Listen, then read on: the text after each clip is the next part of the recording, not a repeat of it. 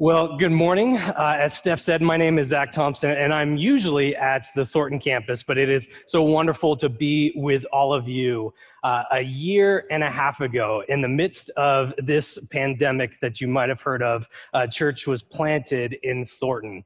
And the mere fact that it continues to exist, that we uh, continue to get to have people come in and hear the gospel for the first time or to be strengthened in their faith is, is down to your faithfulness. Uh, your prayers, your support for us as a campus is constantly felt. It's a joy for me to get to come and preach at Boulder. Uh, not so much because I care about what you get, but what I get is the encouragement and strengthening of of your words and your prayers and support. So I'm so grateful for that. It, has been an incredible summer of seeing new people coming to church, uh, some feeling comfortable to do so, or having events like our Fourth of July event, Kids Week this this past week, our first ever Kids Week that we got to have, where 65 or so kids came, uh, and it was incredible. So thank you for your prayers, your supports. It is being felt in Thornton, and excited to get to spend this time with you this morning.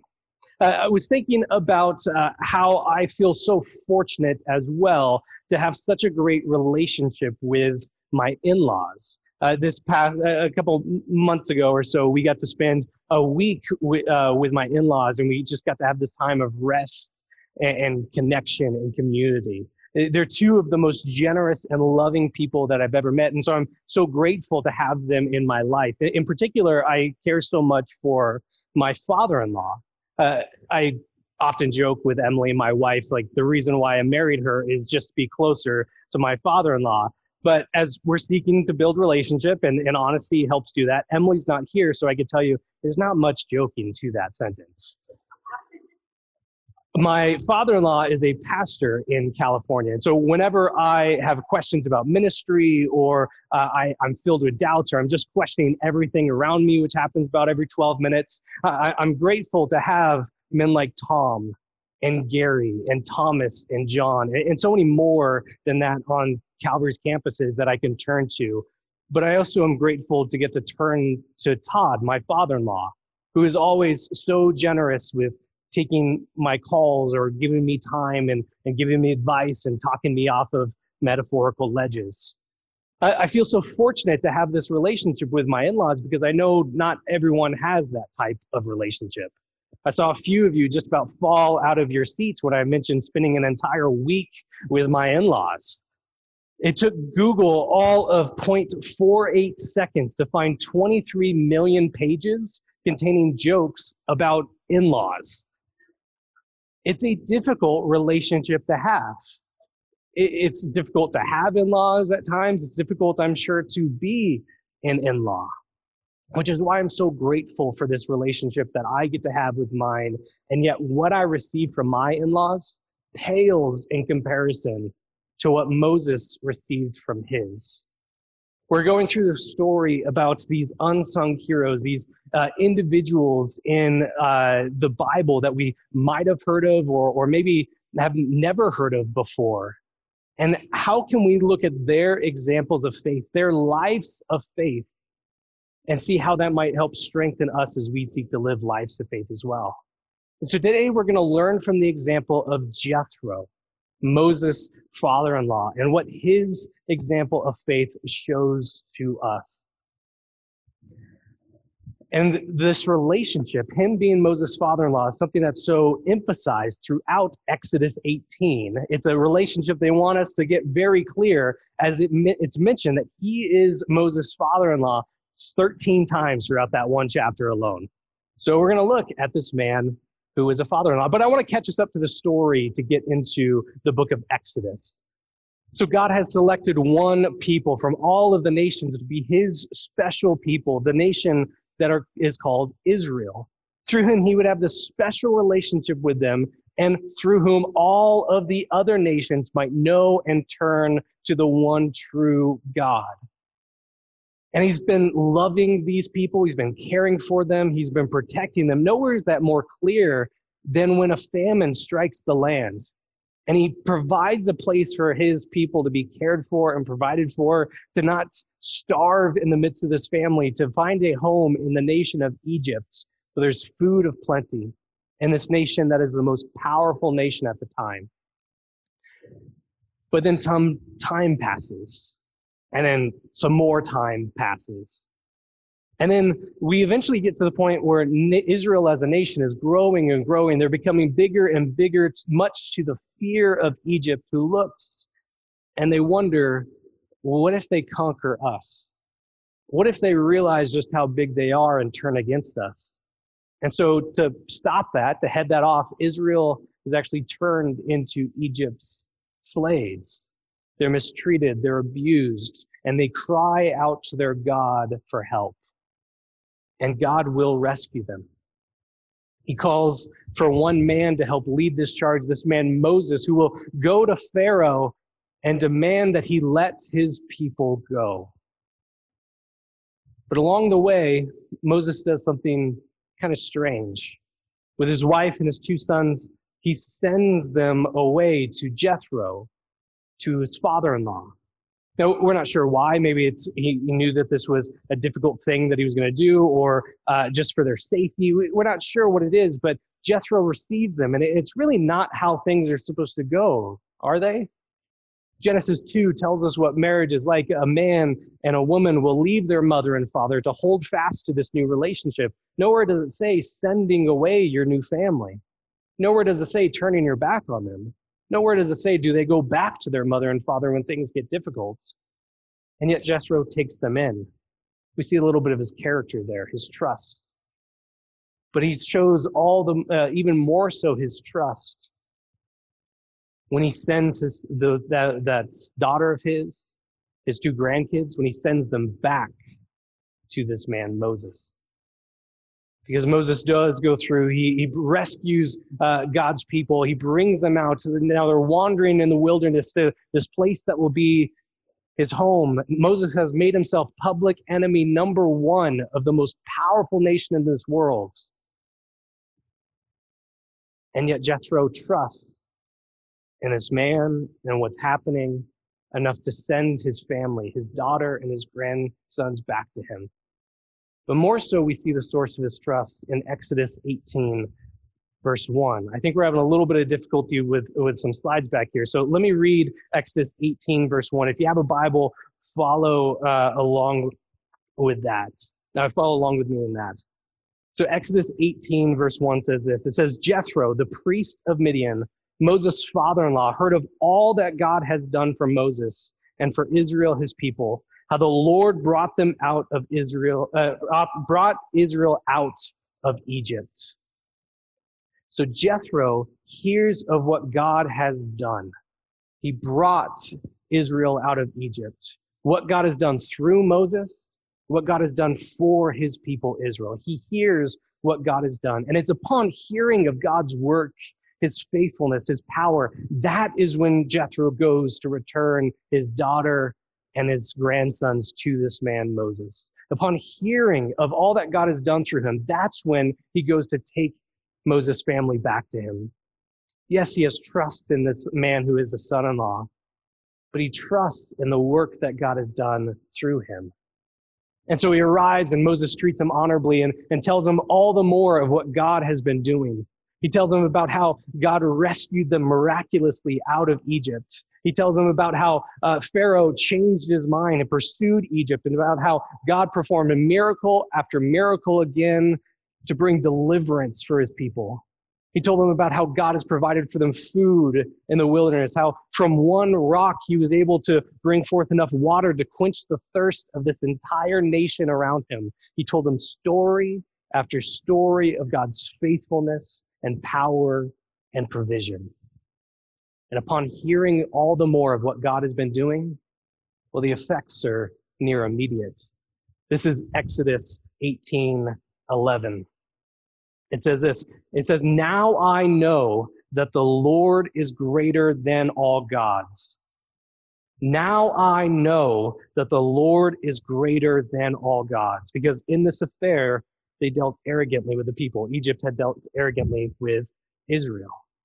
He says, Now I know the Lord is greater than all gods. And what he does next is he worships that God. He offers sacrifices to him. He puts his faith into this God. Upon hearing of all that he has done, his love, his protection, his provision, his faithfulness, his power, he turns and trusts in this God. He puts his faith in him. Now, we've been summarizing a lot of the book of Exodus, and I'm sure you're all grateful for that because you have ice cream and, and other things to get to after this. And so you don't want me to be reading through it. But uh, what we're missing, we're missing something key when we're skipping over some of those details. Because Jethro's response here, it's in marked contrast to how Israel has been responding throughout this entire book. Israel doesn't need to be told stories of God's faithfulness. They lived through them. They saw them every single day that God miraculously provided for them. And yet, their reaction has been singular this entire time since their saving. It's been complaint. Where is the food? Where is the water? Things were better off when we were slaves in Egypt. Did God bring us out to the desert just so that we could die? And then you look at Jethro's response. He didn't get to see any of this. He is told these stories, and he turns to worship, to putting his faith in this God. All of this despite being a Midianite. He's not part of God's people. He is not part of this nation. And all of this despite being a priest of Midian. Did you notice that job title that was given to him? This meant that his job, his livelihood, his entire life has been offering sacrifices and worship to other gods. But now he sees that the Lord is greater than all other gods, and he puts his faith into that God. It's not the key part of the text, but doesn't this just show us the power of telling stories? Of sharing with each other of what we're seeing God doing, of his work, of his faithfulness? Doesn't just show us the impact of getting to tell those stories to one another. It's why in the service that we spend time trying to show what we might have missed that God was doing. We, we had a video at the top of the service showing what Kids Week looked like on all three of the campuses. And this isn't done so that we can look at how adorable the kids look or try to figure out uh, which kids we might recognize in there or to hum along with the song Zoomerang, Zoomeree. Uh, that, that's not the purpose of it. It's to look and remind ourselves that God worked this past week. In three different locations, God was active in Boulder and Erie and in Thornton of bringing kids to himself for the first time, of strengthening faith. We, we had people in Thornton that we have never seen before, that have never walked into a church before, and yet they got to hear the gospel clearly uh, presented to them. This happens because of people's faithfulness in serving. We, we do these things, we tell these stories to remind us that God is working beyond what we even realize at times. It's why I shared at the beginning of what's been going on at Thornton. That's not uh, to say, like, look at how awesome the Thornton campus is, or look at how awesome I am, because it's clearly happening in spite of me uh, that, that this work is happening. We share these stories because of we need to see God's continual work, and we might miss that.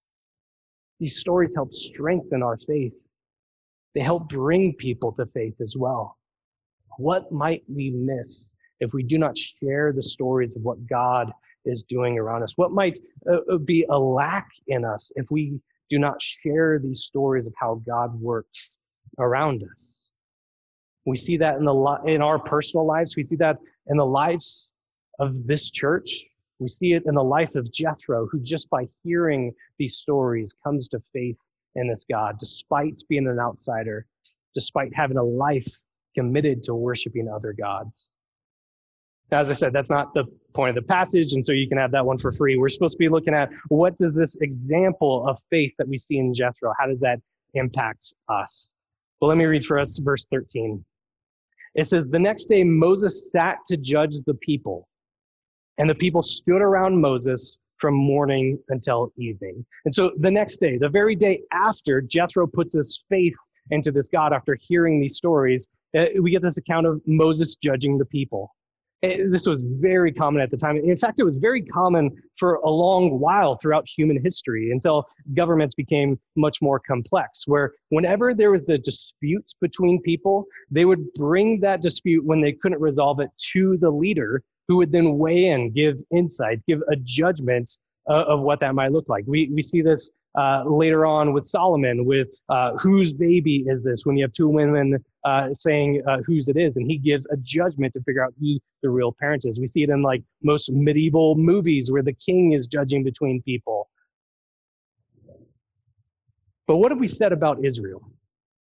That they are people who see God's faithfulness and they find every cause to complain about it. I, I can only imagine how many and how petty these these items that they need judging on must have been. His tent is too close to mine. She took my manna. It, it was probably like what it was for me when I was a kids pastor, uh, just you know, with more facial hair. And so we have these people coming up to Moses looking for judgment between their disputes. And it says that they're standing there from morning until evening, that there's so many of them that Moses cannot get to them all that he is spending all of his time acting as a judge between the people. And what's really happening is he's not doing what he's been called to do. God has called him to be Israel's leader. Yes, God has called him to be his prophet as well. He is the intermediary between God and the people, and yet he can't get to any of that because all he's doing is being the intermediary between people and people. It's taken up all of his time. He is not able to do what it is that God has actually called him to. And so Jethro sees all of this. And from this new faith that he has in the true God, he sees what is going on and he speaks with wisdom to Jethro. Because that is what we learn from him. Faith produces wisdom. Faith produces wisdom. He sees all that is going on, sees that Moses is not able to do what God has actually called him to. And so he is going to speak into that situation to show Moses that what he is doing is not the most wise course of action. Now, I have acknowledged that not everyone has great relationships with their in laws. And I can see some of you jumping to conclusions. Oh, of course. This guy spends one day there and already he thinks that he knows what's better. That's not what's going on because Jethro's trusting in this God. And this trust, this faith is producing in his in him wisdom. And we're going to see this wisdom come out in three different ways. Through humility, through boldness, and correction. Humility, boldness, and correction. Jethro shows us that faith produces with wisdom, and that wisdom comes out through humility, through boldness, and through correction. And so let's look first at his humility. He sees this judging going along from morning until nighttime. And then this is what he says in verse 14. When Moses' father in law saw all that he was doing for the people, he said, What is it that you're doing for the people? Why do you sit alone and all the people stand around you from morning till evening? See, uh, Jethro does not come and, and immediately think, here's what you should be doing instead. And he, he comes with humility. He asks questions. He seeks understanding. Why are you doing things this particular way?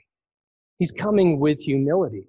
See, the thing about coming out guns blazing is uh, it makes people defensive. They don't want to listen to you, and it doesn't leave much alive to actually put into practice what you're telling them to do.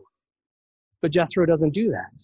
He comes seeking understanding. He asks a question. Maybe there's some reason why this is the better way to do this. Maybe God said, You have to be the one who sits in judgment day in, day out, not able to do anything else. So he doesn't come assuming he knows what's right, thinking that he knows what's best, that he can fix all things. He comes seeking understanding. He asks out of humility, Why are things being done this way? And Moses tells him, well, it has to be done this way. I am the leader. My job is to help people see God's laws, to see what's right. And so I have to be the one sitting in judgment day in, day out. It has to be me. And there's a part of this that's true. Moses has been put in this position of leadership. He has been called God's leader. He has been given the authority to present God's laws to these people. But it seems like he's taken this position that's been given to him, this authority that, that God gave him, and that authority has grown. That power has grown and grown and grown until he's the only one with it. Don't we often see this with leaders? They get that little bit of power, that little bit of authority, this position, and it, and it grows and grows and grows until they're the only one with the power, that it has to be them at all times, that only them, they and they alone can do all that needs to be done. Moses has been called by God to be the leader, but he is missing out on so much more that God has called him to. By just sitting on this judgment seat, day in, day out. He's not able to be the intermediary between God and the people. He's not able to do what God has called him to. His time is filled with nothing else than settling disputes amongst the people. And is God really so limited that he can only work through one person? That only one person can weigh in on this? And Jethro certainly is not buying Moses, uh, Moses' answer that he gives to him. This is what he says next in verse 17. Exodus 18, verses 17 says, uh, Moses' father in law said to him, What you are doing is not good. You and the people will certainly wear yourselves out, for the thing is too heavy for you. You are not able to do it alone. What you are doing is not good. Think of the boldness that it requires to say something like that. We saw him come with humility that comes from his wisdom, that comes from his faith. He seeks understanding, but once he does understand, he has the boldness to speak truth. What you are doing is not good. And remember, he is saying this to Moses, to the leader of Israel. He just heard story after story about what God did through this man. And in fact, those stories are the ones that brought him to faith. And yet he says to him, What you are doing is not good. Uh, so I know God um, just destroyed the most powerful army through you, and, and he's providing supernatural food to you all, and uh, water's coming out of a desert rock uh, that happened because you struck it with, with your staff. Uh, and God's been defeating every army that stands in your way. But, you know, um, you're wrong. Think of the boldness that that takes to say something like that what you are do, doing is not good. And yet Jethro speaks out of this boldness. He's, he's showing Moses that, that this path that he is down will, will burn him out and prevent him from doing what God has called him to do. He doesn't shy away from pointing to what is right, even while speaking against Moses. Now, Moses has probably heard this phrase thousands of times. What you are doing is not good. Israel must have said the like or something like uh, something similar to this phrase to him time and time again as, as he's not doing what's right, as things could be better if he was doing it a different way. And he clearly doesn't know what he's doing and he's making mistake after mistake after mistake. But that's not what Jethro's doing here. He's not just saying that what you are doing is not right. He doesn't just come and speak with humility and boldness but he offers correction as well. See, for wisdom, it's not enough to say that something is wrong, but it's also pointing instead to the good and better way. And that's what Jethro does. He doesn't deny that Moses is in this position from God. He doesn't uh, negate that God has given him this authority and this position and this power. He, he doesn't uh, go against the fact that Moses is in this authority, that he is presenting what is right and wrong in God's sight to the people. He doesn't go against any of that whatsoever, but he instead points to the fact that Moses, you are slipping from what God has called you to do. You're to represent the God to the people and the people to God. You're to be an intermediary. You're to lead the entire nation. Your, your role is not just to settle disputes, that other people can handle that. You don't need to have every bit of power in this nation. And so he offers this solution instead find leaders among the people. People are of upstanding morals, people who trust in the God who gives wisdom, and, and have them act as chiefs over thousands and hundreds and fifties and tens. Divvy up the load. See, by separating things like this and by having leaders in different groups like this, everyone will be able to have their case heard, and you will be freed up, Moses, to do what God has actually called you to do. And yes, if a case is too difficult, then that is when you can weigh in on a judgment. But you don't have to be in every seat that there is. You're instead to be in the one that God has called you to. And the result of all of this, Jethro says in Exodus 18 23, uh, he says to Moses, If you do this, if you divvy up the load in this way, God will direct you. God will direct you. You will be able to endure, and all of the people will also go to their place in peace. See, Moses hasn't been able to represent the people to God and God to the people, but he can do that. He can do the role that God has given him if he divvies up the load, if he gives away some of that power, if he doesn't take every bit of authority. Not only will he get to do what God has called him to, he won't be burned out, and the people can go to their place in peace. It will be a better way of leading the nation. That if he does this, God will direct him. And that's where we see the source of all of this. Because we might have been asking throughout this, how do we know that this is uh, Jethro's faith that's giving him wisdom to speak in this way? How do we know that his humility, his, his boldness, this correction that he's offering, how do we know that that's truly coming from his faith that's producing this wisdom? Well, this shows us the source of all of it. That God has used this man, Jethro, from an outside nation in a position that was contrary to what God has been doing, to bring correction here, to point Moses back to what God is calling him to do, to point him again to where God is directing him to be, using wisdom that can only, in fact, come from God.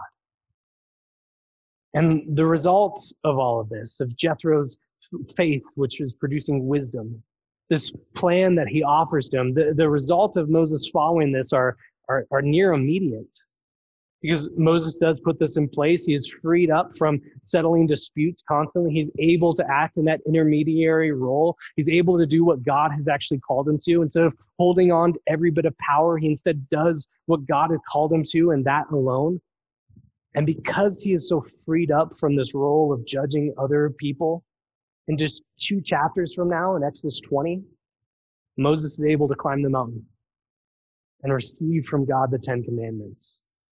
An important part of God's story to where it, points to this future where God Himself will show us what is right and wrong in His sight. God Himself will have His law written on our hearts, that we won't need judges to settle disputes or tell us what God's law is because God Himself gives that to us. And we see a picture of that, that glorious future that we await for. We see a picture of that on the mountain in Exodus 20. And yet Moses cannot get up there if he's still sitting on the judgment seats. It all starts with the faith of a Midianite, someone, someone not even part of God's people. It starts with the faith uh, of a priest from there who, who's, who's an idolater, whose entire work and livelihood and life has been done in the service of pointing people away from the one true God. Or worse for some of you in here, it starts with the faith of a father in law. I, I want to leave us with, with this last bit. There have been far too many stories in the church of leaders who claim that they're, doing whatever they have to for the purpose of the gospel. That, that they're doing these practices, that they're taking on more authority, that they're doing everything that they can for a ministry, but they get a little bit of power, a little bit of position, and that grows and grows and grows. Like Moses, who was given a place of authority, but took all of the power around him, said that this is mine, it has to be me. We see that happening far too often in the church. And it's leading to abuses of, of leaders being burnt out, of, of destruction and, and, and terrible things that are going on. We hear stories, far too many stories of this happening in the church and we hear of far too few Jethros who have the humility and boldness to offer correction and say, what you are doing is not right. And because of that, we see these terrible accounts of abuses of power, abuses of people, of destruction in its wake. Because we do not see people with the humility and boldness and correction that we see in Jethro. And so, my prayer for us as a church is that we can be that type of people who in our faith, which is producing in us wisdom, that we speak with humility and boldness, offering correction, and wherever we see too much power being taken by one person, wherever we see people going against what God clearly has called us to do as a church, uh, whether this is some leader, maybe even a leader speaking to you right now, when this is going on, that we might have the humility and boldness to offer correction that can only come from faith and wisdom. Because we see these accounts happening far too often in the church. Or maybe it's not in the church that we see this, where we see people clearly going against what God would have, as we see this maybe in a marriage or in a friendship or in the workplace, where people are going against what God has called to happen. Well, are we willing to speak into those moments? And the question of it comes down to what situation might God have placed me in, like he put Jethro in, as a person of faith in order to bring correction. Because think of all that needed to happen for Jethro to be there at that moment. Moses sent his family away. Jethro hears of what God is doing, so he comes to Jethro. He stays the night. All of this could look like happenstance, and yet it's God carefully orchestrating things to have the perfect person in the perfect place to offer his wisdom to his leader to bring about correction. Where might God have orchestrated something similar for you? Where you are in a place to speak out of faith with wisdom, to bring about correction and humility and boldness? Where might God have placed you so that you could do something similar? But as we do so, as we do bring about correction, we seek to do so in the very way that Jethro does humility, boldness, bringing correction. Some of us are so good at being humble that we never get around to that bringing correction piece. Or others of us can speak very boldly as we offer correction that we look around and no one's willing to put into practice what we said to do because we didn't come with humility. See, wisdom requires both. Wisdom requires us to seek for understanding rather than assuming that we know what's best, and yet the boldness to speak into it to point to what is right in God's sight. So, my prayer for us, wherever God has placed us, is that we might be people like Jethro. As we are growing in our faith, as we are trusting more in this God, as we are hearing more stories of who He is and what He's done, and that's shaping us, well, that faith produces in us wisdom, the ability to know what's right, the ability to do what is right. And with that comes the ability to offer correction for those who are not doing what is right in God's sight.